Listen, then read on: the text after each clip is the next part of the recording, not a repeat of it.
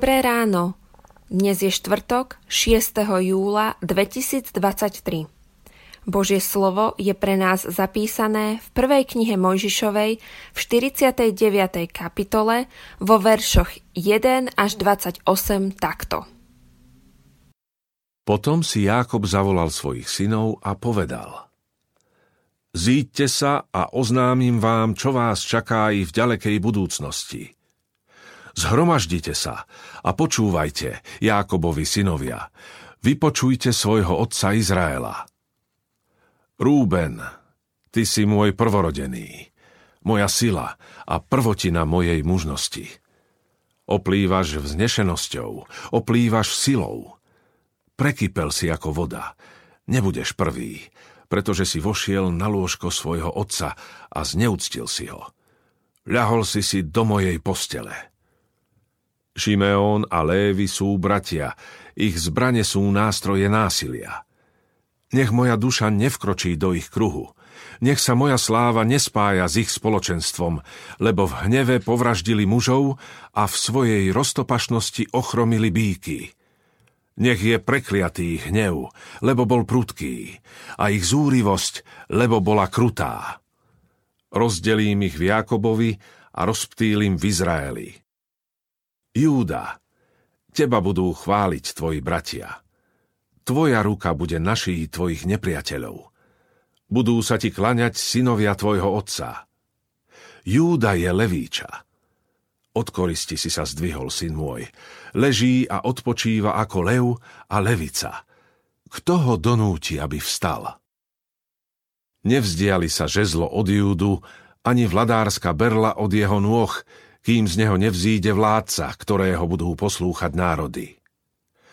Svoje oslí časy priviaže na vinič, oslie mláďa k viničnému kmeňu, vo víne si operie rúcho a v hroznovej krvi svoj plášť.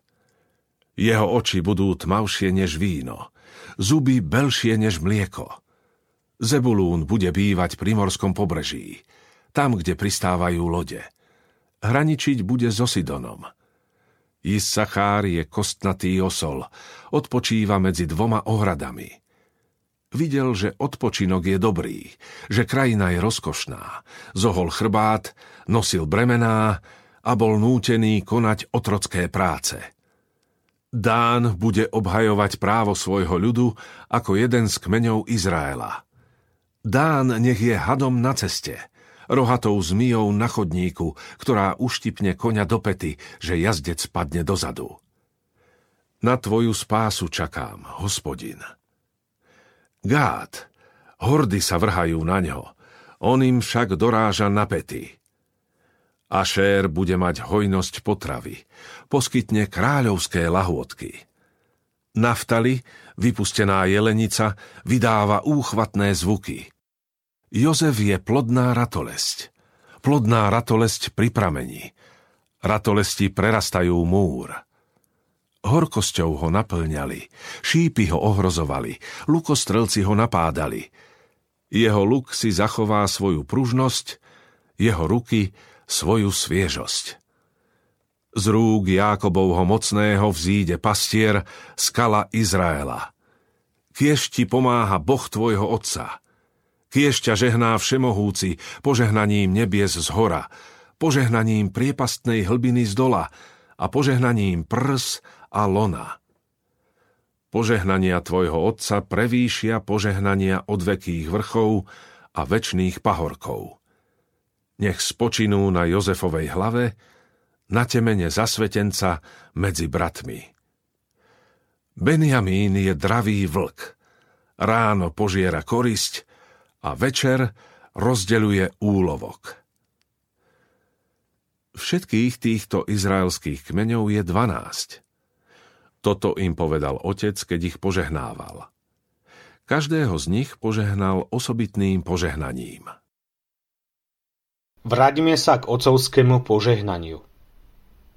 Každý z nás túži potom, aby sa mu darilo, kdekoľvek sa nachádza. V rodine, v škole, v práci, alebo pri výchove potomstva. Biblia nám podáva svedectvo, že tesne pred odchodom z tejto časnosti prichádza od Abraháma otcovské požehnanie z otca na syna. od nepamäti znamenalo požehnanie zvláštnu vnútornú silu, prinášajúcu úspech. Ako kresťania veríme, že hoci Abraham a mnohí ďalší boli tí, ktorí vyslovili úprimné slová požehnania, jediným darcom tohto požehnania bol a zostáva všemohúci Boh. Bázni pred Bohom každý túži potom, aby všemohúci Boh žehnal jeho rodinu, rod, teda celé potomstvo až na veky. Preto otcovia vyslovovali slová požehnania ako úprimnú prozbu hospodinovi o požehnanie ich potomkov. No tu čítame, že otcovské požehnanie nemusí získať výhradne len prvorodený. Dôkazom toho je Izák, Jákob, Jozef, Efraim, Mojžiš, Dávid a mnohí ďalší. Hoci niektorí z nich boli najmladší, Predsa bolo Božie požehnanie v ich živote viac než zrejme.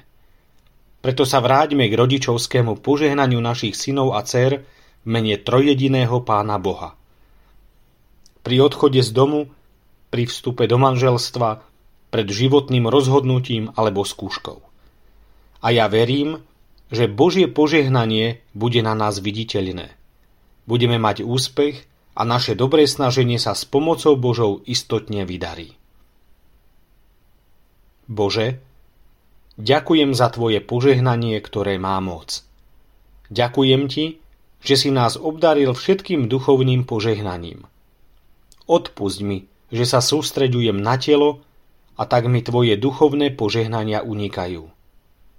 Posilňuj ma na vnútornom človeku, nech nezblúdim. Amen. Zamyslenie na dnes pripravila Terézia Gabčanová. Myslíme vo svojich modlitbách aj na cirkevný zbor Partizánske.